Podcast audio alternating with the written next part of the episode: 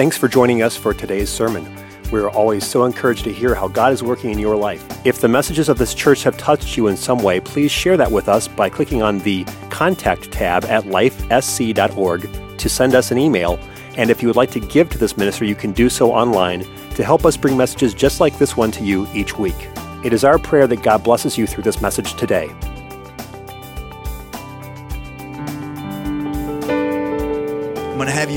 To John, the 10th chapter, sound booth.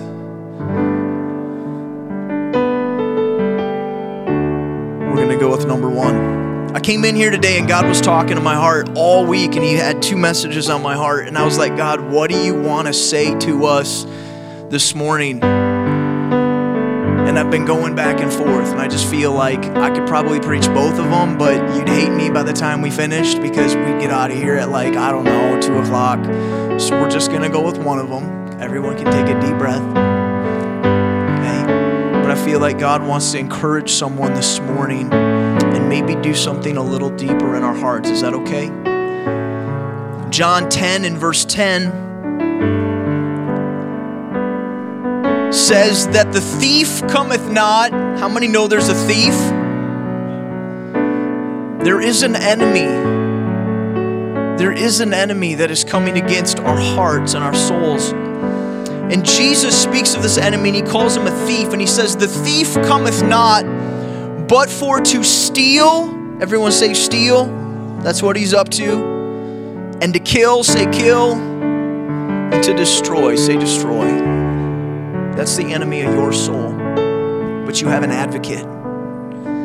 Jesus finishes that sentence by saying, I am come, and let's personalize this this morning, that you or I might have life, but not just life. Everyone go like this. It's good to be alive today.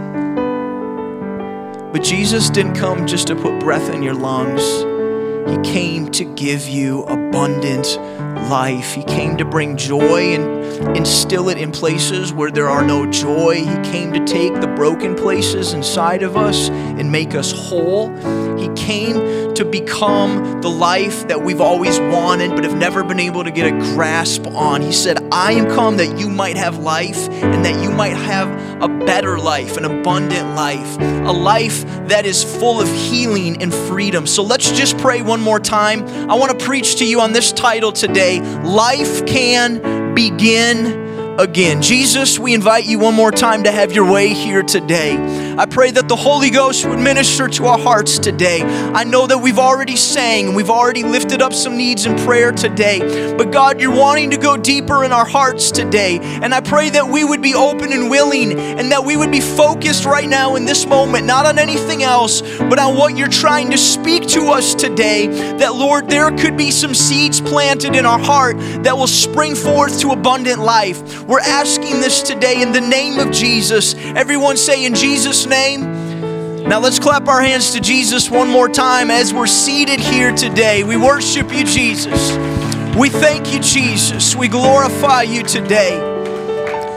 And we worship you today. Amen. It's good to see the Man Up Adventures alumni that are here today. I give honor to you and uh, again to your pastor. It's great to have my wife, Skasha, and our baby, Aowen Grace Thompson with us, and uh, it's so good to be here with you today. The death of Jesus was devastating to those that followed him. It was devastating to the 12 that he had called. And the Bible does give us uh, a look into what that looked like as Jesus called men ordinary men like you and I away from their everyday life to follow him.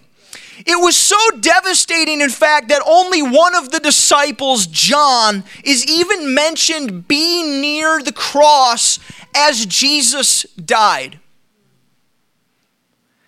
I can't imagine what it was like for John, who is called the beloved, the closest maybe of the 12 to Jesus.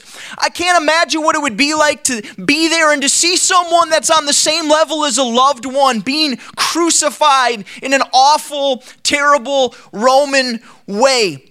The Bible says that the death of Jesus scattered all of the disciples. It was so devastating. Matthew, the 26th chapter and the 31st verse, Jesus foretold this scattering. He, it says, Then saith Jesus unto his disciples, All ye shall be offended because of me this night. For it is written, I will smite the shepherd, and the sheep of the flock shall be scattered abroad. It rattled, it rattled some of the disciples so much that some of them even went back to doing and being who they were before Jesus met them, as we see in John 21, where some of them were out fishing. You see, when you study and you understand what it meant to be called to follow a rabbi in the Jewish culture, you understood what it meant for these men to follow Jesus. A little insight on that would show us, and I'm going to speak in very general terms, but at about the age we would send our kids to kindergarten, and for that entire elementary school time period, time period, those kids were taught the Torah and they memorized what we now know as the first five books of the Bible Bible in the canon. And at the end of that elementary school time, what would happen was the best and the brightest of those kids were separated out, and the rest were sent back to become the tradesmen and to apprentice with their fathers at home. And the best and the brightest of those kids would now enter into another term similar to what we would call middle school, where for another four or five years they would study underneath these rabbis and they would receive further instruction. And then at the end of that time, at the time when we would be graduating into our four years of high school, the best and the brightest of the best and the brightest were separated out. And they were the ones that would study and follow underneath the rabbi.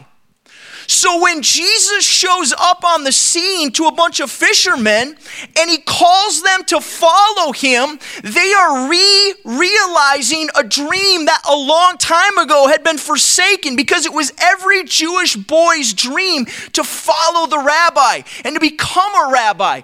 And so the very fact that Peter and his brother were sitting in a fishing boat tells us that they didn't make the cut the first time around.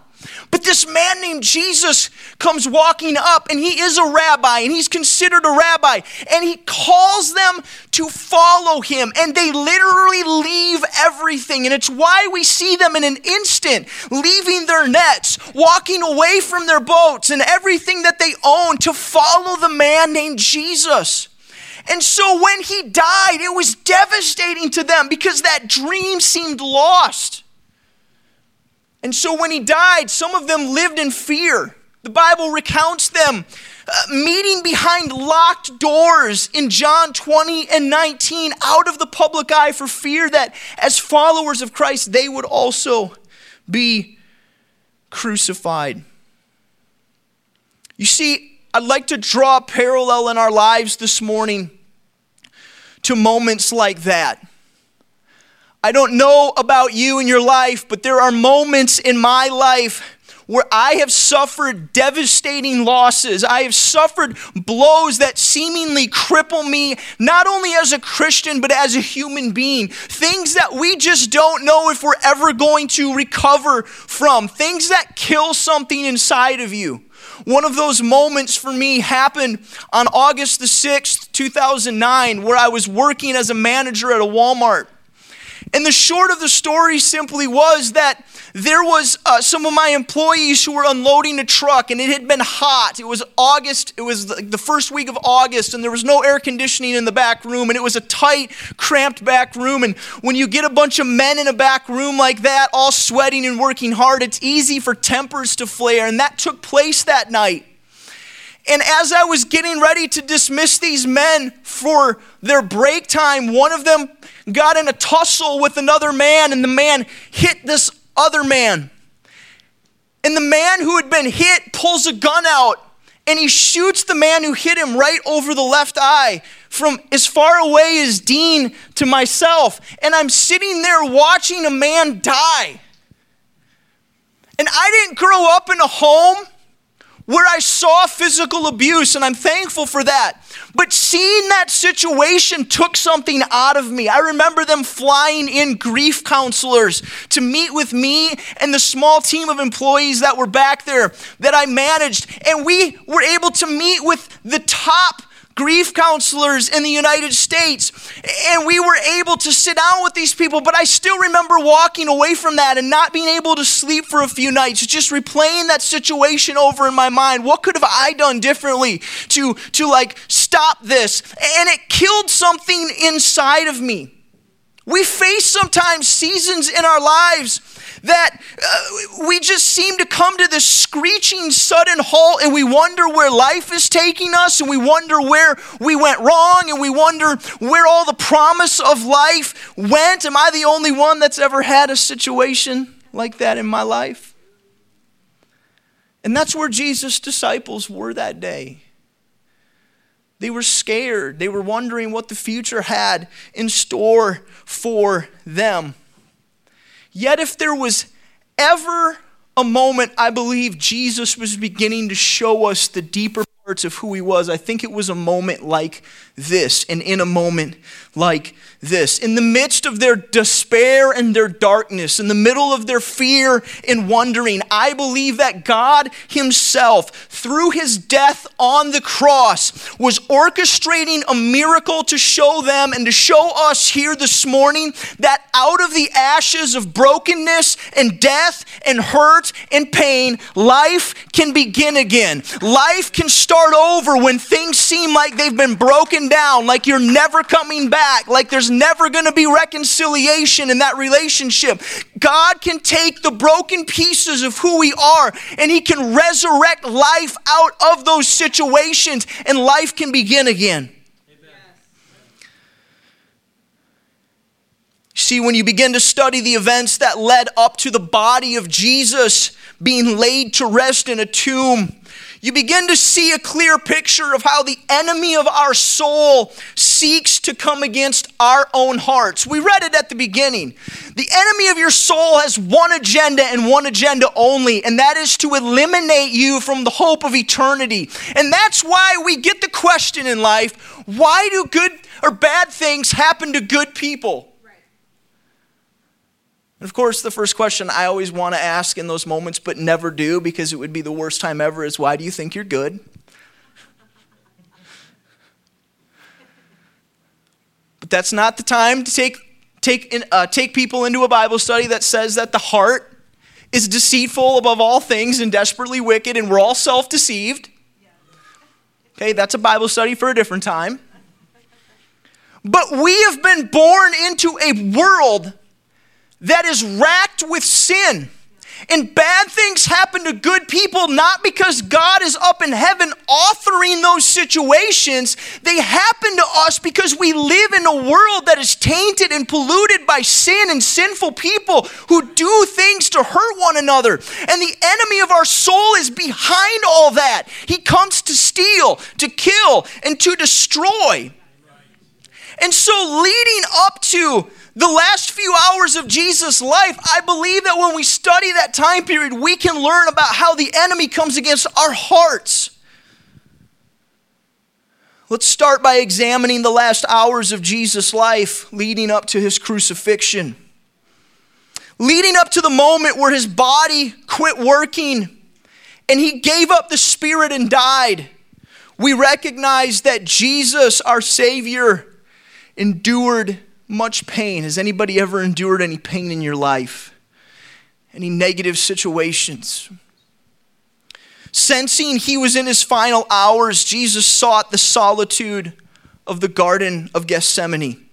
It was there that he grappled in prayer deep into the night with the foreknowledge of the excruciating agony that he would face on that Roman cross. It was also in that garden, and you can read about this in Luke 22 and 44, that many biblical scholars and medical uh, professionals would tell us that the full weight of the sin of humanity was cast upon his human body, causing him to sweat great drops of blood, which is a very painful and real condition. The agony Jesus faced was real. Just two verses later, we read of Jesus experiencing the sting of betrayal as Judas, one of the 12 disciples, disciples that he had called and invested three and a half years of his life in, had approached him and had become Judas the traitor and had turned his back on him, ultimately leading to his death. And so he felt that sting of betrayal, all for the cost of 30 pieces of silver. Then, as if facing betrayal and feeling the crushing weight of my sin and your sin wasn't enough, Jesus experienced the physical trauma of beatings and scourgings that emphatically and eventually concluded with three nails on a cross and death by suffocation. The final hours of Jesus' life were plagued by heartbreak of every kind. And each of these moments contributed and culminated in his death. Then the death of Jesus was sealed as he was taken down from the cross and he was laid in a dark tomb, a place void of all forms of life. And a stone was rolled in front of the mouth of the tomb, a stone that brought a certain finality and brought a certain certainty to his death. A stone that stood to separate things living from things dead. But a barrier between what was dead and the living that were left behind was not enough for Jesus' enemies. I'm getting ready to go somewhere, so stay with me. Matthew 27 and 44 records the enemies of Jesus approaching Pontius Pilate and saying, Command therefore that the sepulchre be made sure unto the third day, lest his disciples come and steal his body away at night, right? Why? Because they remembered Jesus saying, in three days. Everything that you thought was dead and broken is going to come walking out of that grave. I will rise again. I will tear this temple down and I will rebuild it in three days. And so it wasn't enough for the enemy to put Jesus on the cross. No, the enemy was responsible for rolling a stone in front of that tomb. And let's continue to read. It wasn't enough for that to take place, but orders were given for the stone that barred the opening of the tomb to be guarded, lest life should ever return from the barren places of death. When I see this, when I see this stone rolled in front of a place to keep the dead where the dead are and the living out of the way, and I see a guard being placed around it, I can't but help be reminded that you and I have an enemy of our soul. Satan is an enemy that will seek to destroy and to kill, and he will stop at nothing to guard the wounded places of your heart, to build walls up and to roll stones in front of the places inside of you that you've given up for dead. And he will set a guard on those areas because he knows that if you should ever allow the light of the Holy Ghost to break through those barriers, that life would return to places in your heart that have been dead and broken for a long time.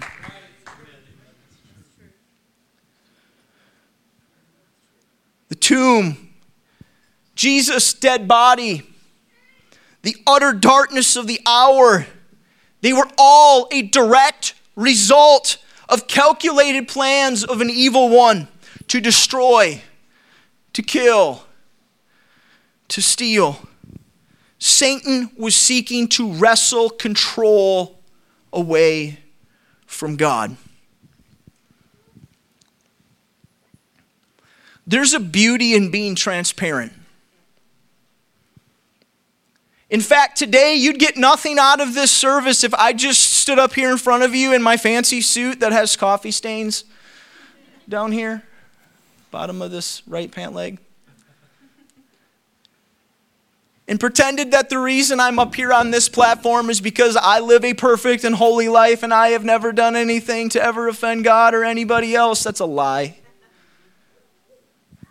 And the fact of the matter is is that we all here today have wounds in our hearts. And if you tell yourself you don't, you're deceived. Because there comes a day and a time where those things that we've locked away for a long time start to bubble up to the surface and we start to lose the hope and the swagger and the pride that we had where we thought we knew it all and we thought we knew where we were headed and we end up maybe it's at age 20 or 25 or 30 or 35 or even 40 maybe it's a little later in life if those things have been locked away really tight. But we come to this point in time in our lives where we wonder what this is all about and all the cerebral knowledge in the world doesn't do us any good if there's nothing that's changed in our hearts. It doesn't matter what you know up here, it has to make a transfer down into here. And when we come into a place like this and we carry all these things with us that maybe we don't even know are inside of us, and we come into church and then we leave church and we're still the same way, we gain a propensity of thinking that we're okay because nothing has changed. But there was a spirit that flooded through here on that last song that I felt, and I felt some tears in my eyes. And I was once again reminded that there is a God who knows you better than you know yourself, and He sees the things that lurk inside, and He understands the places that we've locked away inside. He sees the addictions, He sees the sin, He sees the hurt, He sees the wounds, He sees the words that a brother or a sister spoke to you that should have never said that because we're all in the church. He sees the baggage that we carry, and He's here today to say, let me roll a stone away from your heart and let me flood those places in your heart with my spirit so that life can begin again in your life. If you believe that, clap your hands to Jesus this morning. Thank you, Jesus. So, over the course of our lives, we've all been targeted with attacks from the enemy. And I'm not trying to force you to drag them out into the open, not, not at all. That's a choice you have to decide to make. When my wife and I got married, we made a choice with one another and we made a decision, and that decision was we dubbed it No Shadows.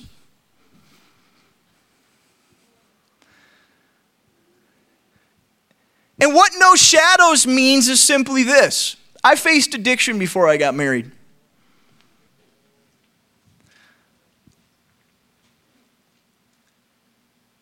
And I realized that if there were things in my heart that were unconfessed, you know that place in the Bible in James that says, confess your faults one to another? And it effectually goes on to say that you might be healed. I started putting that into practice in my life because I had been waltzing around in my fancy suits way too long, making everyone think that I had it together when I didn't really have it together. And I'd walk into the back of the church and I'd hear that voice saying, Hypocrite, you're a hypocrite. I remember sitting on a plane flying from Denver to New York City, and I was sitting next to a lady, and she wanted to know why I was flying to New York, and I, I started talking about ministry. And she said, I know I need to get my heart right with God. I know I got to get my heart right with God. I know God is real. I believe that the Word of God is, is real. I've seen God do things in people's lives. But every time I get together with my relatives at Thanksgiving who claim to be Christian, I hear what they say they are, but then I watch them and their actions don't match up with what they're living. And I almost bro- just broke down into tears. Help us, God, to never be the people who walk in and walk out and nothing ever changes because we build walls up around our hearts because we don't want so and so to think that we're this or that or whatever. I'm trying to to, to just pull for your heart today and say, let God roll a stone away this morning. Let God tear a wall down. You don't need to have it all together when you come into church. You can leave your burdens right here at an altar today before we're finished because the enemy has leveled attacks at your heart over your life. Ephesians, in Ephesians 6, it talks about spiritual warfare and it says Satan shoots fiery darts of the enemy and he shoots those darts with precision and He doesn't care how young or how old you are. He's coming for your heart. And He doesn't attack in the moments where you're the strongest. He waits till you're the weakest when no one's around and He fires a dart. And because of that, each of us here bear wounds in our heart. We have wounds from addictions. We have wounds in our hearts from abuse, whether physical or verbal or sexual abuse. We have wounds in our hearts from divorce or rejection, from fatherlessness or from having an absent father. We have wounds in our lives from poverty. We have wounds in our lives from childhood wounds, from sexual shame, from all the things that come with the sinful world that we live in. And so each of the wounds that you carry were a result of these attacks against your heart by Satan, attacks made with deadly precision at just the right time, when you were the weakest, calculated attacks to kill your heart. How do I know? Because I bear the scars in my own heart of those attacks. And I'm here to tell you today that you don't need to live under the weight of regret that I lived under for years sitting on the pew of a Pentecostal church. You can roll the stone away, you can take the mask off, and you can find healing today at an altar in your life. And you can know for yourself that life can begin again, that there is a God who loves you and who is interested in you, who wants to come and follow through on his promise when he said, I make all things new. What do we do with the dead places in our hearts? Well, what's the natural thing that we do with dead things? We bury them so we don't have to look at them or smell them or show them to the world, and we roll big stones in front of them. We hide them in the darkest places of our heart, and then we build walls around those places the stone that walled off Jesus' tomb was placed there as a barrier between life and death. It was placed there to keep the pain and the darkness of death sealed deep inside and out of view. And that stone, it represents the walls that we have allowed to be built around those wounded and deaded places in our own hearts. Walls constructed to provide separation between the pain of those places and the memories of those places. Walls built to provide a barrier between our wounded places and the places of life. You wouldn't have wanted to come visit me when I was a single man. Well, it, I hosted a small group. So I pastored as a single guy for two and a half years before God upgraded me. And our church was desperate for it because I was a really bad women's group leader, Dean. And so God heard the prayer of the women in our church, and she gave, God gave our church a pastor's wife. And but before I was married, I would host small groups at my little one bedroom apartment. And so the way my apartment worked is I had a bathroom that you had to go through the kitchen to get to. and then I had a, a, bedroom off on the other side, and then I had like this living room, which was like bigger than all the other rooms put together. And so I had these double, uh, double door closets on the other side of my living room. And so when it was Wednesday night and it was time for small group, and I had just been living really hard all week, and I had it, which is code, code word for never cleaning anything up and it was like 6.30 and small groups started at 7 i would just be running around my apartment and i'd have those doors open and i'd just be throwing things from across the room into those doors. And when i finally got everything in i'd shut those doors. Well there came that moment where someone walked over to the door because they were confused in my very confusing apartment layout as to where the bathroom was. And I was like, no, no, no, no, no, no, no, no. And I got there just in time. Because had that door opened, this poor unsuspecting woman would have been buried underneath last week's stuff that never got properly taken care of. Hello? But when we look in our hearts, we have a closet, a lot of us, that symbolizes the closet in my bachelor pad, where if the door was ever open, what would come out would not only shock us, but we would be ashamed. And I'm here to tell you this today. I lived for years of my life with that closet in my heart. And one day, God got a hold of me, and I didn't care who was there. And I walked down to an old altar, and I allowed God to let me uh, roll that stone away because He needs our permission. He's never going to do it for us. We've got to do it willingly under our own volition. And He started taking care of the things in that closet that I didn't want anybody to see. Matthew 27 and 65 documents Pilate speaking to the enemies of Jesus. They've killed Jesus. But that wasn't enough. And so they come to Pilate and they say unto him, Can we set a watch or a guard on this tomb that Jesus is in? And Pilate says to them, You have a watch. Go your way. And I love this. I love that this is in there. You know, nothing's in the Word of God by accident, right? Read this with me, okay? Make it as sure as you can. Go ahead and do your best. Just do your best. I mean, whatever, whatever you can throw at it, just throw it at it. Make that tomb as, as secure as you possibly can. Who was it that made sure that the entrance of the tomb was sealed as tight as possible? The same people the same enemy who was responsible for Jesus' death. Matthew 27 and 63 reveals the enemy's motive behind guarding the tomb. Sir, we remember that Jesus said while he was yet alive, After three days I will rise again. Need I remind us again that the enemies that have inflicted those wounds in the deepest part of your heart, that same enemy is also trying right now in this moment as I speak to you to guard those places in your heart.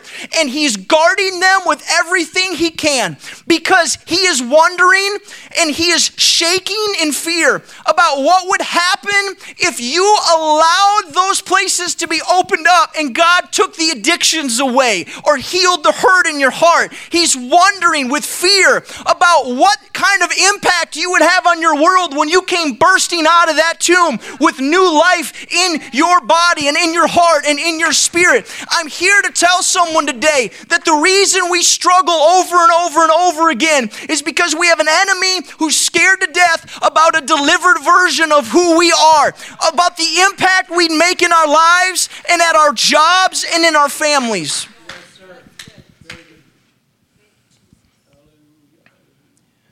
Because Satan's trying to wrestle away control for your heart. And so he does everything he can to get in the way of healing, of restoration, of resurrection. And that's the same reason he guarded Jesus too. Because for three days it seemed like he had control. For three days it seemed like he had the upper hand. For three days hell was throwing a party. The Bible says that on the third day, life came again. And that's the same life that Jesus wants to deposit into us today. I'm, I'm going to be done in a few minutes, but I have a couple more points I want to make, so stick, stick with me for just a few more minutes. You see,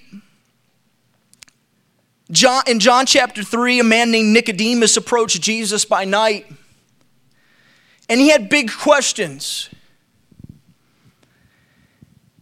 And Jesus' answer to his big question was if you want to see the kingdom of God, or for the sake of this sermon, if you want to experience life more abundantly, you need to be born again. You need to have a resurrection experience in your life, is what Jesus was saying. And Nicodemus, as learned as he was, asked Jesus a question that maybe I would have asked Jesus How can I, as a grown man, go back into my mother's womb and be born again?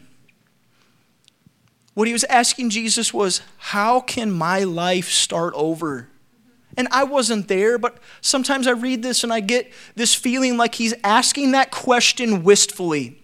Like, Jesus, how can my life begin again? There's so much water under the bridge. There's so much regret in my life. There's so many things I wish wouldn't have happened, or I wish this would have worked out, or I wish I never would have been there or done that. How can I start over again? Matthew 28, verses 1 and 2 say, In the end of the Sabbath, as it began to dawn toward the first day of the week, came Mary Magdalene and the other Mary to see the sepulchre. And behold, there was a great earthquake. I love that. I'll talk about that in just a second. For the angel of the Lord descended from heaven and came and rolled back the stone from the door and sat upon it. There was a great earthquake. I've never experienced an earthquake, but one thing that earthquakes do is they shake the foundations of things. They shake things in a way that can cause walls to fall or stones to roll. And the Bible says that when the presence of heaven came down to earth, that an earthquake took place. And you might have not felt anything quaking a minute ago when we were worshiping, but I'm here to tell you that the presence of God was here and He was working and He was moving in our lives. And I'm simply appealing to you today in your state of humanity, as I am in today. We need a God to shake down some things in our lives. We need a God to help us break down some walls and roll some stones away because I need more than just an average Sunday morning experience with God. I need God to come in and resurrect some things in my heart that have been long lost as dead. And so there was a great earthquake, and the angel came down. You see, life can begin again. But before resurrection ever happens, the stone has to be rolled away. We can come to church and we can say, I expected God to do this in my life. But God is sitting in heaven saying, You never gave me the right away. You never let me roll the stone away. You never took a step or lifted a, or lifted a hand in surrender. You want me to do all the work, but you're unwilling to meet me halfway. And so stones must be rolled away before we can experience the God that the Bible talks about. We have to give him access to who we are. And so before resurrection can happen, stones must be rolled away and walls must come down before the same power that raised Christ from the dead can jumpstart our heart. God needs total access to the broken places inside. But it's hard, isn't it? It's hard.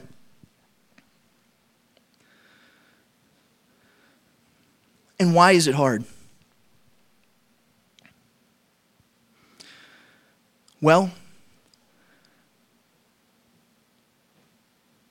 verse 2 says that there was this great earthquake, and the angel of the Lord descended from heaven and came back and rolled back the stone from the door and sat upon it. What's missing here from this account? Where are the guards? Can I just put it to you as plainly as I can? Satan has posted guards at our heart, at the, at the walls of the wounded places in our heart. But when the power of God descends into your life in in a tangible, powerful way, those guards are not even a match for our God. They're not even a match so much that they don't even make the scripture because nothing can stand against our God. There is no weapon that is formed against us that can prosper, it says in Isaiah. Post guards all you want to, Satan, is what I'm reading here. But when I come down and I interact with my children, and they meet me in a place of surrender, there's no guard, there's no Satan, there's no devil in hell that can stand up to what I want to do in their lives. There's no guard that can keep me out. Stand with me this morning.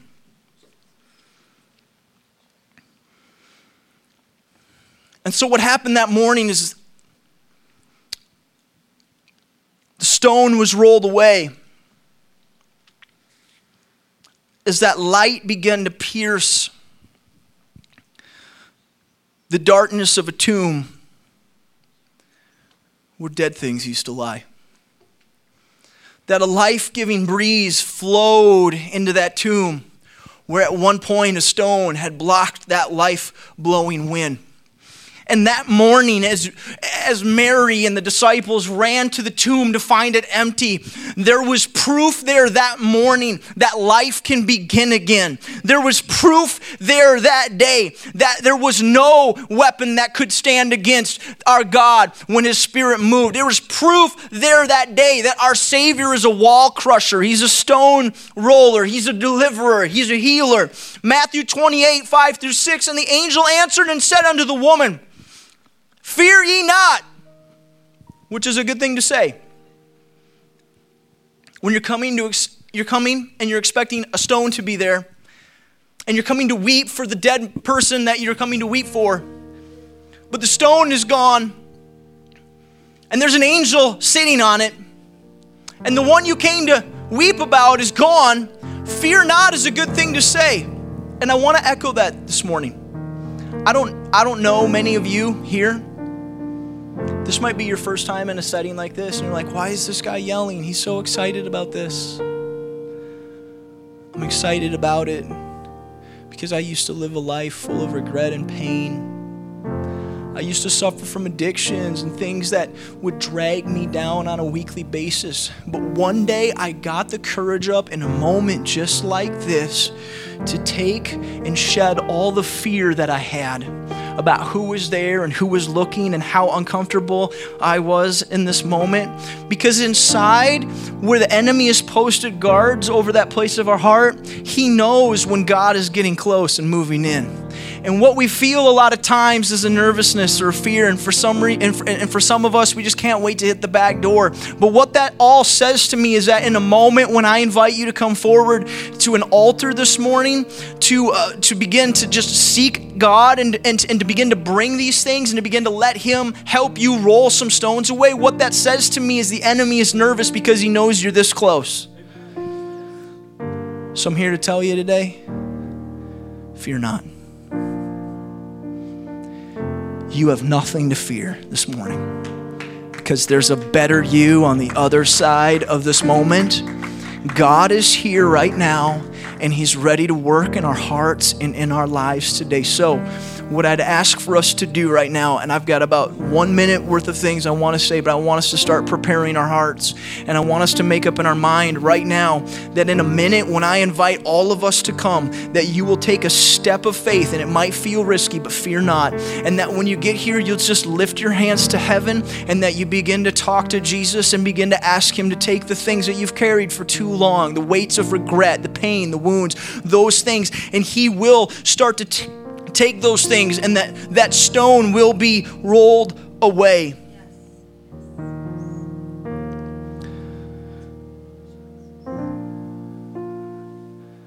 I'm just going to skip the rest of that. So it was August 6, 2009. And I'm sitting there and I'm watching a grown man bleed out from a bullet wound over his left eye. And I'd always been that kid that had laid in bed at night. You can call me weird if you want, just wait till after church. And wondered if I was ever in a situation where everyone was looking at me, if I was ever in a situation where I could proclaim the name of Jesus in a very public way, would I have the courage to do it? And as I sat there and I watched that man bleeding, something rose up inside of me that said, That's a soul that's getting ready to go to a place I don't want to have anything to do with. And I just remember kneeling down next to him. I went home that night with his blood on my pants and my shoes. But all I did, and there's nothing powerful about Nathan, but there's a power factor in this God that we're getting ready to worship in a second. I knelt down I put my hand on his chest. And I said, I'm going to pray for you, okay? And everybody was standing there watching, and the paramedics were getting ready to come in. And I simply just said, In the name of Jesus, I release your life right now into this body. And I saw his eyes roll back in his head, and I stepped back, and his eyes closed, and I thought I killed him.